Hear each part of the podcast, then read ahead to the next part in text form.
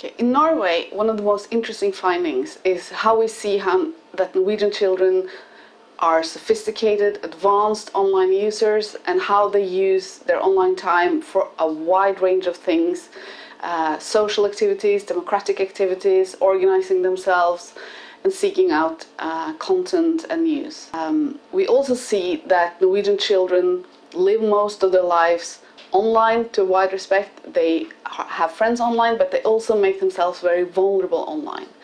So any effort in terms of making children safe online has to take uh, on these facts the sophisticated yet vulnerable user. We know that a lot of parents are worried about online use. Uh, for parents in Norway, typically uh, the issue of time, how much time is spent online, is a worry. Other worries include different types of content, children accessing pornography or making contact with uh, strangers. What I would say to those parents is that most risks online are risks created by other children.